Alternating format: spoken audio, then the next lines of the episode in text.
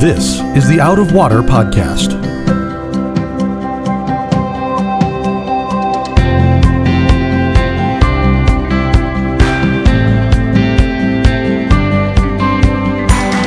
Out of Water is a production of Rio Vista Community Church in Fort Lauderdale, Florida. You can find it on iTunes, Google Play, or Spotify. We hope you'll subscribe and give us a good rating to help others find Out of Water. This time on the Out of Water podcast, we're bringing you part of a message from Pastor Sam Castensmith in his series, The Miracle Behind the Miracles. In this episode, Sam will discuss a few stunning miracles that highlight God's desire to dwell intimately with his people.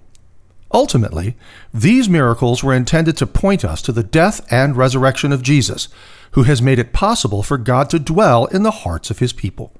If you belong to Christ, then you are now a temple of God. Let's go to the Ingram Center Theater at Rio Vista Community Church and Pastor Sam Castensmith. All right, a couple of things before we start, just as kind of recapping what miracles are, what they aren't. So, what a miracle is, we've talked about this, that a miracle is an invasion of heaven coming down into the earth. And miracles are not, when we think of them, they're not a, a deviation from the natural order. They're a deviation from the fallen natural order, but they are a restoration of what God had originally intended right? Death, disease, all those things were not originally intended. And so when we see a miracle that overthrows that, what we're seeing is a restoration of God's natural design, not an intervention, right? And so that's the hope. We're going toward a world that miracles give us the slightest little taste of. Another thing that we talked about is God never does miracles as a parlor trick. We're going to talk about some of the miracles uh, that Jesus does where you're like, that seemed harsh or really petty. Uh, and if you don't know the reason behind why he's doing it, it seems that way, but we're going to talk about those. So Jesus never does parlor tricks. Jesus never does purely self serving miracles. They always, always, always point to his gospel, his glory, and they're for the benefit of his people. There is in our culture, in our society, this allergy to the notion of something supernatural. We're, we're averse to thinking that the supernatural is real, that miracles really happen. We want to explain them away. And so we always come to the miracles going, how? And what? And when? And the most important question that the Bible's calling you to, though, is not those things. It is why? When you ask the why of these biblical miracles, all of a sudden the gospel shines through, and then you go, oh my goodness, this is God. Like, if his central passion is your redemption, then you see the gospel all over these miracles, the gospel message behind these miracles, and then the, the how doesn't seem so important. And so we're going to start with a very famous miracle and one that non believers look at and go, What in the world is that about? Jonah. What, what is the story of Jonah about? So God calls him to go preach to the Ninevites, and he doesn't want to do it. And Nineveh was the capital of Assyria in the ancient world. And so when God says to Jonah, I want you to pick up and I want you to go to Nineveh where you're going to preach the gospel, I want these people to turn. I want them to become my people. Jonah's going, No. I absolutely refuse. I will not go. I'm getting on a boat and I'm going in the opposite direction in the Mediterranean Sea from where Assyria is. I, have, I want nothing to do with this. Here's the truth about the Assyrian people they were nasty, butchers, known for like incredible cruelty. They were the first terrorists of the world where they came in and they did things to provoke this intense terror in everybody that they conquered. And when I say that, I'm going to share like a little bit. They would find pregnant women, and if you were near full term, they would cut your belly open, take your baby out, kill your baby in front of you while you bled to death. Their artwork of what they celebrated is you see up here, Here's the Assyrian people that are taking chains and those that they capture with large fish hooks, yanking them through their cheeks or their nose and hooking those hooks to the next person, to the next person, to the next person. And you'd grab the chain and you say, Come with me. Because guess what? If you tried to run, and everybody that you were tied to, cutting off limbs of their victims. They used to cut off heads, stack them up, and have archery practice. They would store up the beheaded heads of their enemies as trophies. God comes to Jonah and says, I want them. How you feeling about that? These videos, and I haven't watched them, but I can imagine them, and I've heard them described of ISIS putting people in cages and drowning them and doing unspeakable things to them. God says, I want them. Ooh, no. No way. I'm getting on a boat. I'm going in the other direction. And Jonah's angry that God is merciful. He even says that in the book, like, I knew it. Your, your, your loving kindness is so extreme, like, this annoys me. And if you look at the history, where I want you to know is where, where Jonah lands in history. If you go to between 700 and 800 years before Christ, the kingdom had split. You had northern 10 tribes were Israel, the southern two tribes were Judah. And you notice where the prophet Jonah is? A short time after Jonah goes to Nineveh, all the northern 10 tribes are conquered. All the northern 10 tribes are under, going to undergo that cruelty we just talked about. The Assyrians are going to conquer the northern tribes, and you say, well, Jonah was right. No. Let's read the story. So Jonah's told to go, and he says no. He gets on a ship and he's going the opposite direction. And we're told in Jonah chapter 1 but the Lord hurled a great wind upon the sea. Now, if you were here for session one, what's, what immediately are you thinking? A great ruach upon the sea, right? That's, that reminds us of Genesis 1, the spirit over the waters, right? Ruach, a new beginning is coming. Wind upon the sea, and there was a mighty tempest on the sea, so that the ship threatened to break up. And then the mariners were afraid. Each one cried out to his God. So these are all Gentiles.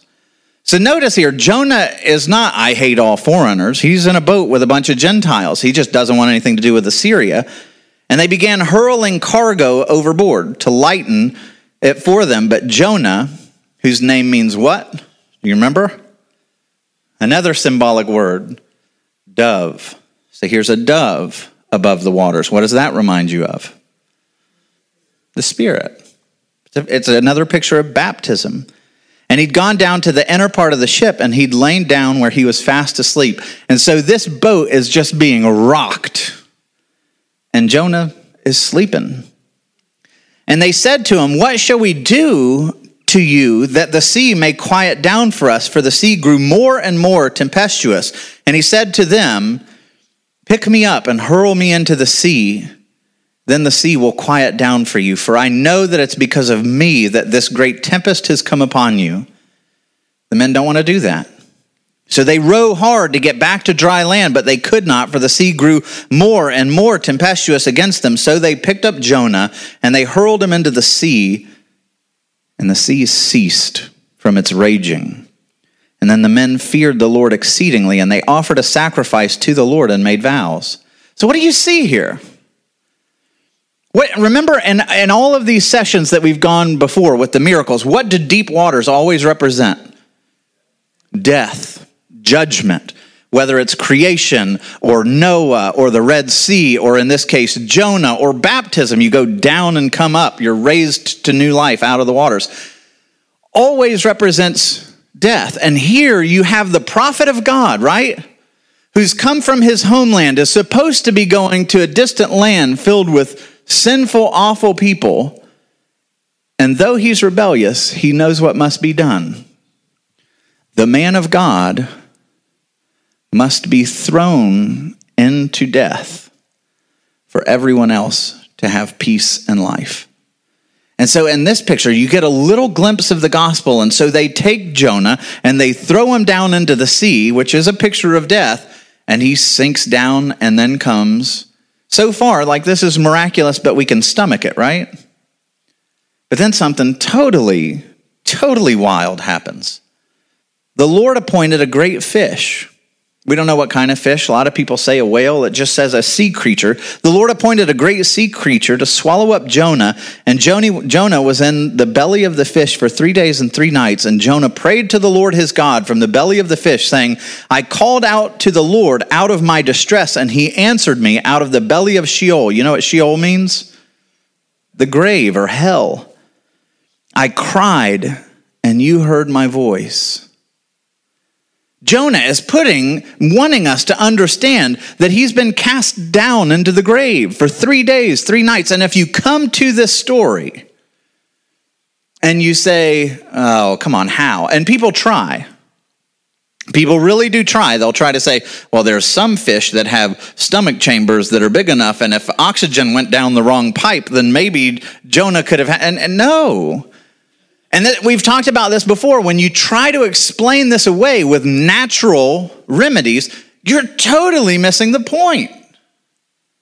This is absolutely impossible. No matter what sea creature that we know of, if it swallows somebody and goes down in the depths of the sea for three days and three nights, you're done. You're done. The stomach acids are going to kill you. There's no air down there, the pressures, all of it, you're done. And so this message is not meant to, hey, figure it out because this is all naturalistic and this should make sense to us. The point of this is it's utterly impossible. So you have a skeptic who lived in the third, third century. He says, in the next place, what are we to believe concerning Jonah? This is somebody who'd gone from Christianity and rejected Christianity because he couldn't make sense of miracles. What is to be said of, of him having been three days in a whale's belly? belly the thing is utterly improbable and incredible that a man swallowed with his clothes on, I don't know why that's important, should have existed inside the fish. If, however, the story of is figurative, please explain.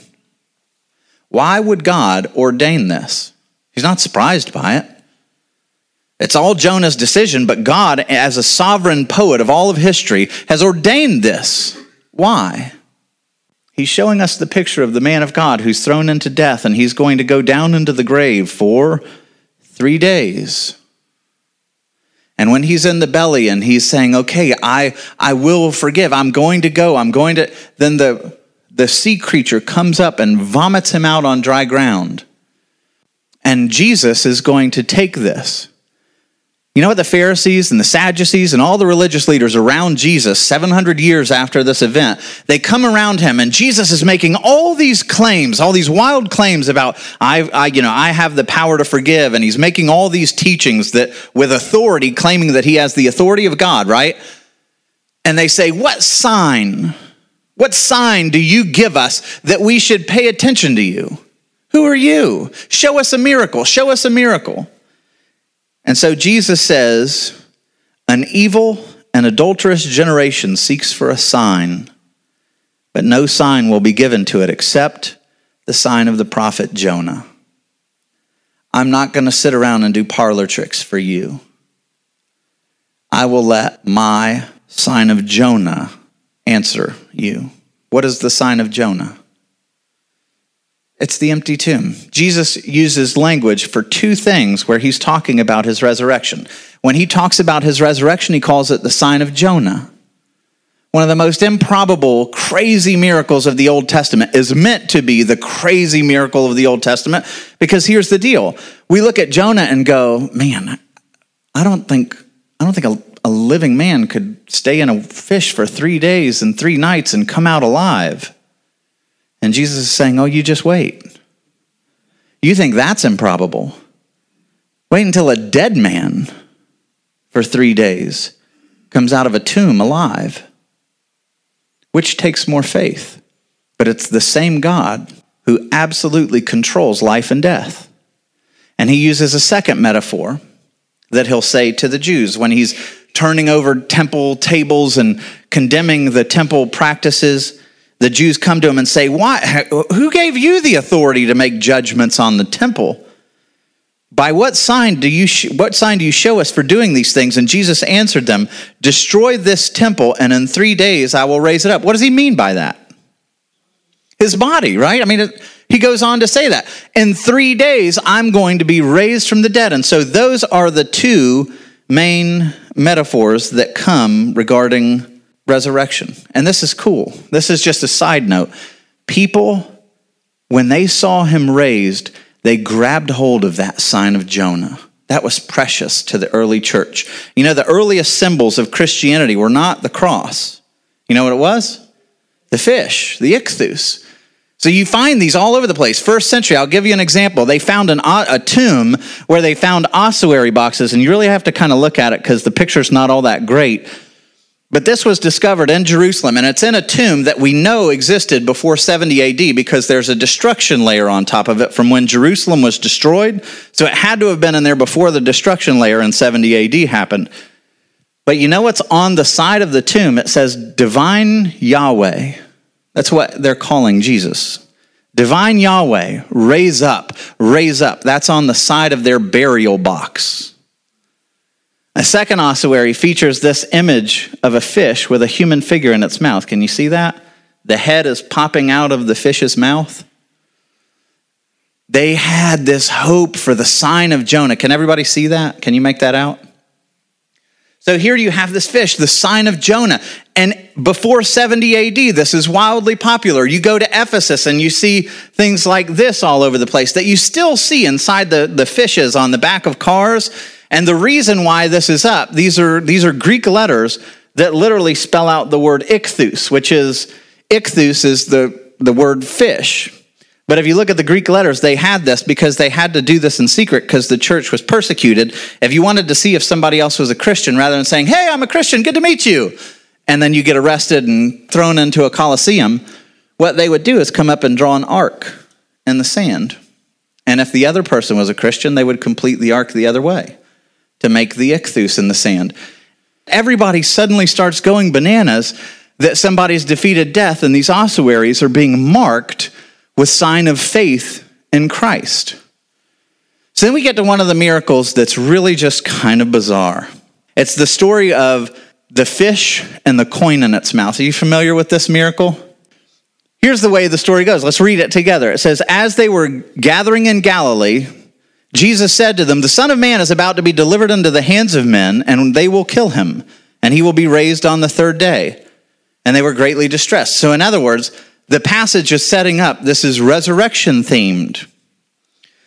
When they came to Capernaum, the collectors of the two drachma tax went up to Peter and said, They're trying to catch him so they can try him and put him in trouble. Does your teacher not pay the tax? And Peter says, Yeah, he does. And when he came into the house, Jesus spoke to him first, saying, And get this, what do you think, Simon? From who do the kings of the earth take toll or tax? From their sons or from others? Well, when he said from others, Jesus said to him, Then the sons are free. However, not, not to give offense to them, go to the sea, cast a hook, and take the first fish that comes up, and when you open its mouth, you will find a shekel. Take that and give it to them for me and for yourself. So a shekel takes care of the four drachma tax. It's the equivalent. So, what in the world? Like, you hear that and you go, that sounds really petty. Like, that sounds like a selfish miracle to me. It's like, Jesus, go get a job, like, earn your own money. Right? That's not what he's getting after here. There's this, what, uh, help me remember. You know what the, the drachma tax was for? It tells you in, in, a, in the passage. It's the temple tax.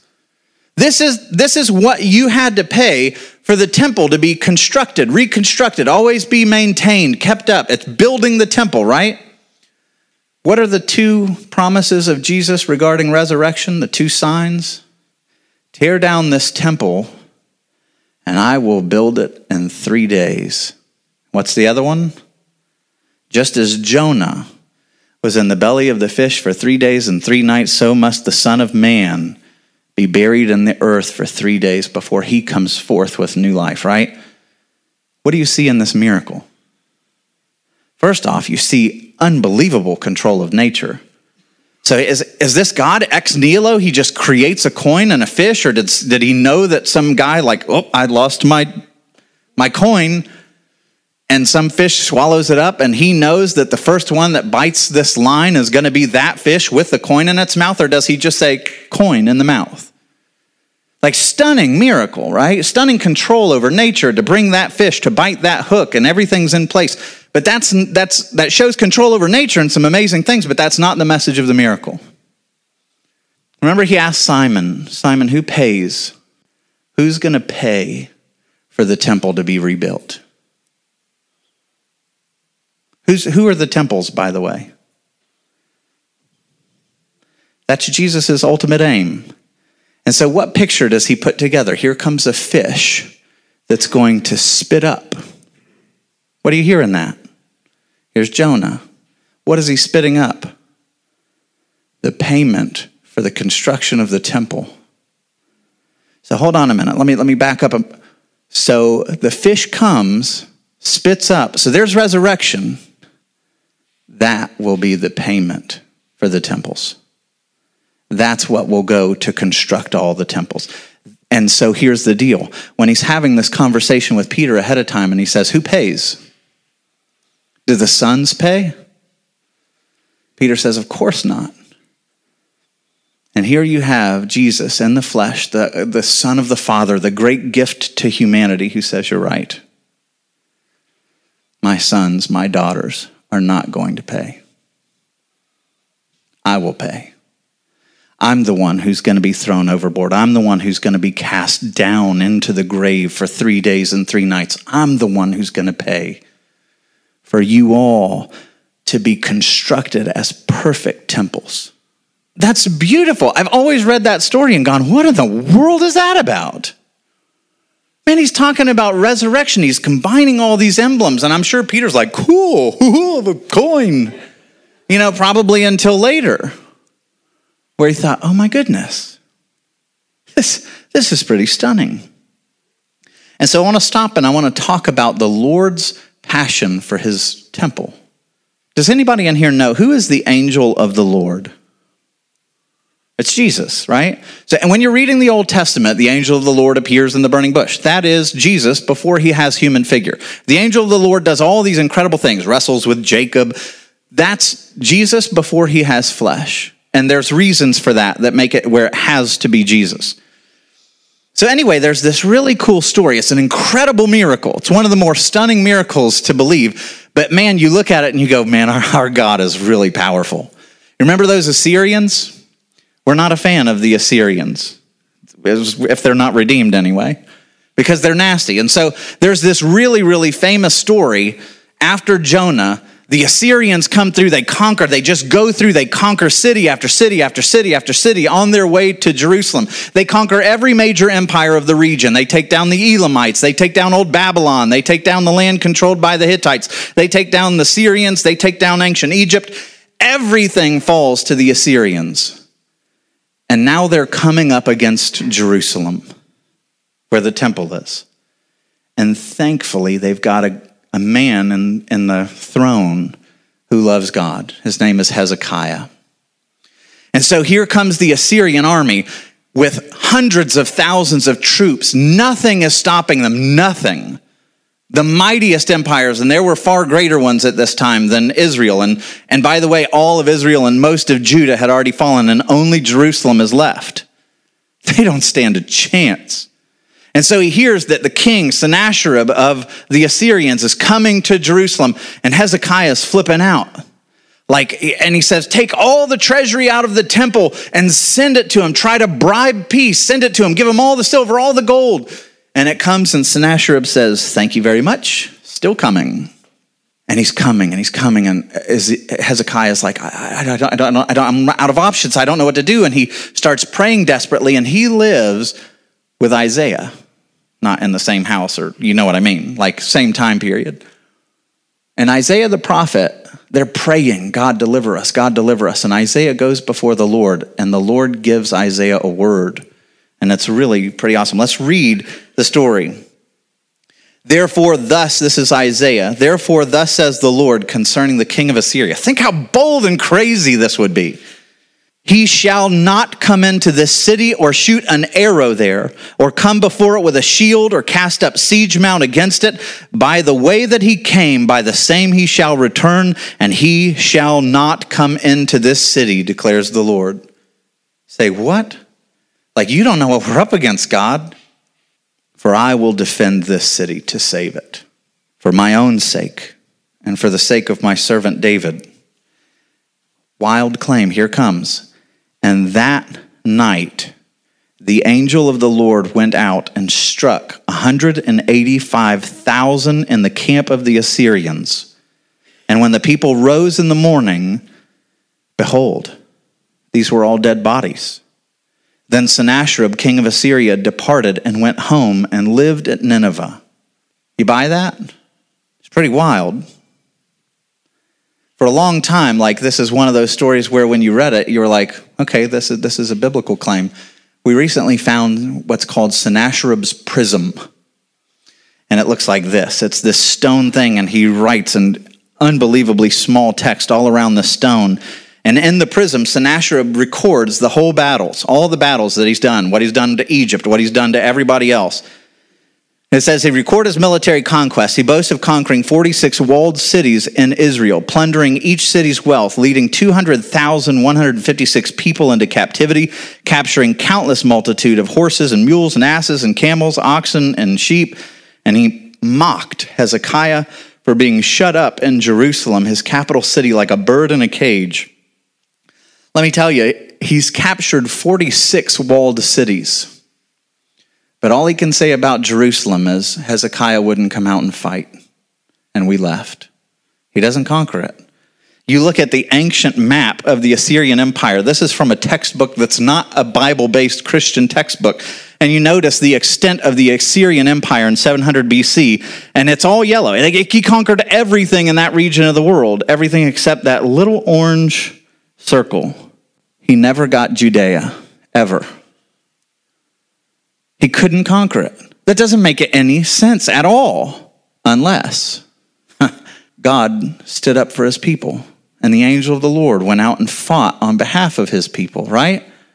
There's a, there's a famous Babylonian historian whose name is, um, I have to look, Berosus Chaldeus. He's that famous.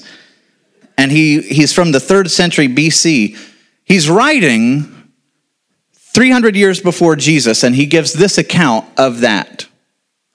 God sent, so here comes Sennacherib, and Berosus claims that a divine plague broke out in the Assyrian camp, and it says God sent a pestilential distemper upon Sennacherib's army on the very first night. How long did it take?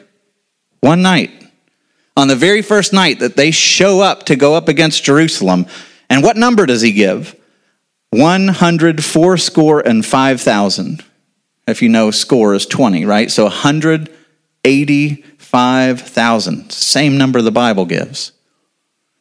With their captains and generals were destroyed, and being in great fear for his whole army, he fled with the rest of his forces to his own kingdom and to the city of Nineveh. And that should just make you like, that's our God. Like, that's our God who fiercely defends us. And when his people are at risk, who are standing in the right cause and are aligned with him, that's, and I mean, he may not always save us from the Assyrians, to be honest, right? But that's his heart. He will ultimately save us, always. Just maybe not from a circumstance. Martin Luther, how many of you, Mighty Fortress is our God? A mighty fortress is our God. Well, his favorite psalm was Psalm 46. And almost all commentators that write about Psalm 46, John Calvin, Wiersbe, all the commentators say that Psalm 46 was written after this battle. They came together and just meditated on how wonderful God was, how he defended his power. And they wrote the psalm. Take five minutes imagining that you were walled up in that city, that the angel of the Lord went out on your behalf and all that desperation. You, you know parts of this psalm, like be still and that's this psalm. He fights. All we have to do is be still and know that He's God. Thanks, Sam. And thank you, friends, for listening to our podcast. If you liked what you heard, please give us a good rating. That will help others find the podcast also. We hope you enjoyed your time with us and you will both subscribe to the podcast and listen regularly. You can find out more about Out of Water, catch up on past episodes, and access show notes at our website, riovistachurch.com slash out of water.